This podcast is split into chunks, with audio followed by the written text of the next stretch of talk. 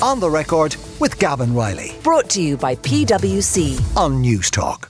Now, 20 years ago this year, a headless body was discovered by a farmer in County Offaly, but it became very clear very quickly this wasn't something to be investigated by the guards. This was something to be investigated by archaeologists. And as it turns out, uh, the body, who then became known as the Old Croghan Man, wasn't even the first so called bog body to be turned up that year. Uh, it's on display today in the National Museum of Archaeology in Kildare Street, just next door to my usual stomping ground Monday to Friday. Um, 2003 turned out to be an incredible year for Irish archaeology and for understanding the Irish past in, in ways that are sometimes surprising. And Donal Fallon is here with us to talk us through all of it. Um, Donal, probably worth reflecting, first of all, when I, I mentioned the old stomping ground, because the National Museum isn't a single entity, it's a number of sites across, not, not just across Dublin, but across the country. Yeah, divided into several locations. So we have the Museum of Country Life, beautiful space uh, in in County Mayo. We have the beloved Natural History Museum, you know, affectionately known to generations of Dubliners as the, the Dead, Dead Zoo. Zoo. yeah. Yeah. That's undergoing a lot of restoration uh, at the moment, but it's still a very beautiful, enchanting museum space. Actually, seems like the guy outside the uh, Dead Zoo might go before any of the artifacts inside. Prince Albert was in the news Yeah, this week. I was Don't me- toying don't between. get me started on that I was toying between bog bodies and the statue of Prince Albert for the slot this week. Yeah. But look, today we're might come back to it focusing next week, maybe. We might. We might. We're focusing on the Kildare Street Museum, uh, which is now dedicated to archaeology. And if you haven't been inside of it, you've no excuse because it's free. It's a beautiful building. You know, columns of Irish marble. It's in this great kind of Palladian style. And that was it. I mean, it was the Victorian age. There were beautiful museum interiors popping up everywhere. But Dublin is up there with, with the very best of them. And I think I'm back into my own, you know, reservoir of childhood memories. That place has changed a lot with time. I remember going in there and seeing the flag Irish Republic that was up on the GPO in 1916.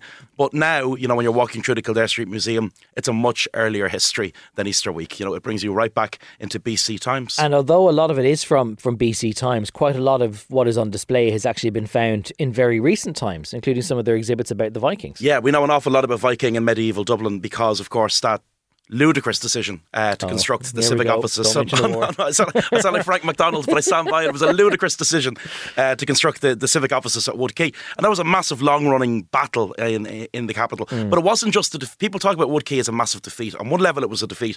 But on another level, you know, the archaeologists went in, they were giving time It, to it was a chance to, to turn everything over and see what's there. yeah. Amazing stuff was found at Wood Quay, you know, Fishamble Street, for example. So combs, toys, jewellery, you name it, all on display now uh, in, in Kildare Street.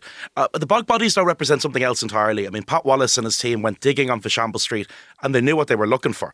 The bog bodies, by comparison, are things that we just kind of have stumbled on uh, in, in, in recent times. They're lucky finds, uh, you might say, and there's just remarkable stories behind them. Yeah, and I, I suppose, um, given that they're things that you stumble across and, and things that tend to be just out in, in agricultural wetland, I suppose that they're probably not just an Irish phenomenon, that they're kind of turned up all over the place. if specifically, I mean, people talk about things showing up all over Europe. They, they show up all across the northwest of Europe, and there's a reason for that, and it's, it's related to the weather, of course. But they found more than 150 of them uh, in wow. recent decades. Only about 40 were described as in a kind of reasonable state of preservation, and they're the ones that end up in kind of museum settings. And the bogs are a fascinating thing.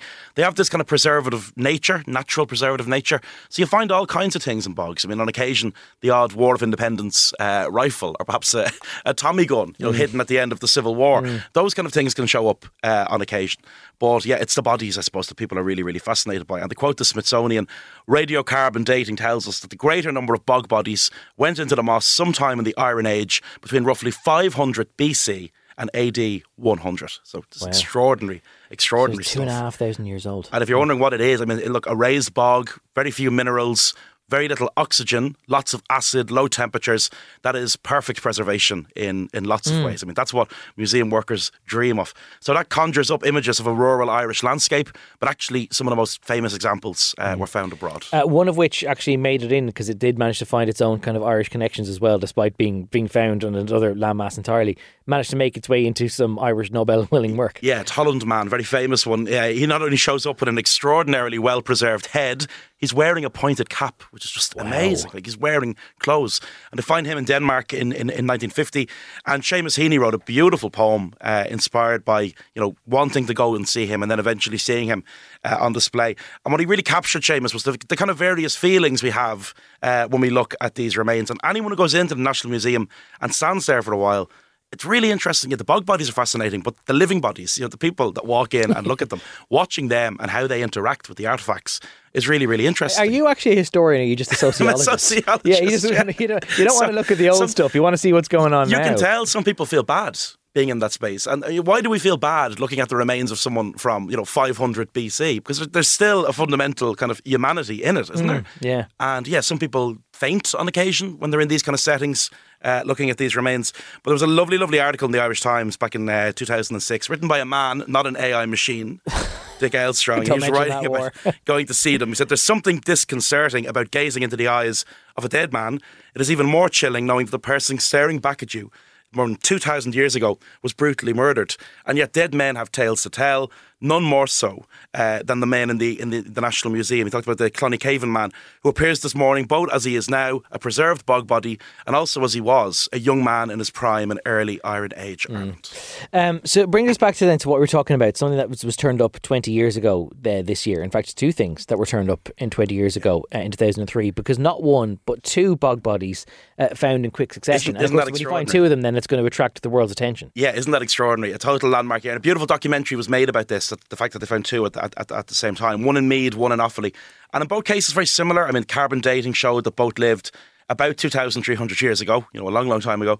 And they died aged 20 to 25. But old Croghan man, you mentioned uh, in the introduction, Yeah. I mean, he was scooped out of a bog by a digger accidentally.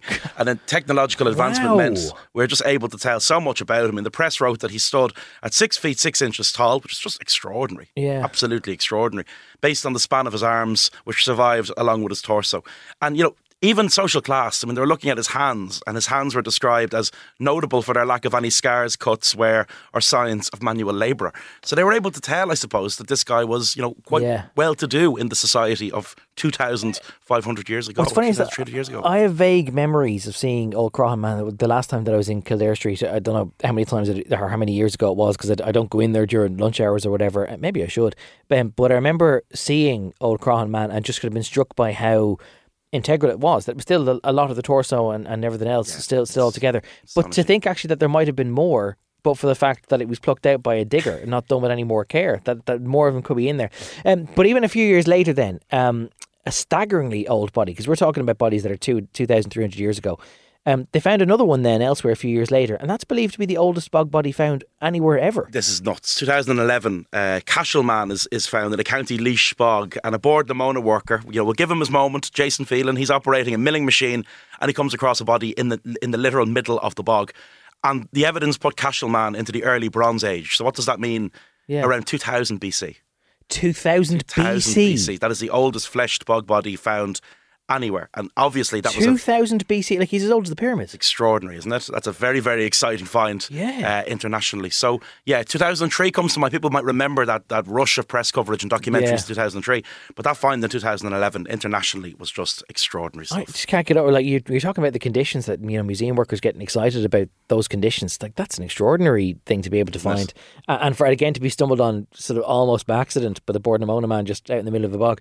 Um, we we mentioned people feeling reluctant about this, and not everyone believes that these sorts of bodies should actually be on display. And then the separate questions about how exactly you go about displaying them. But it's beautifully done, you know, and, and it, it's off on its own part of the museum. You don't have to encounter it uh, unless you want to.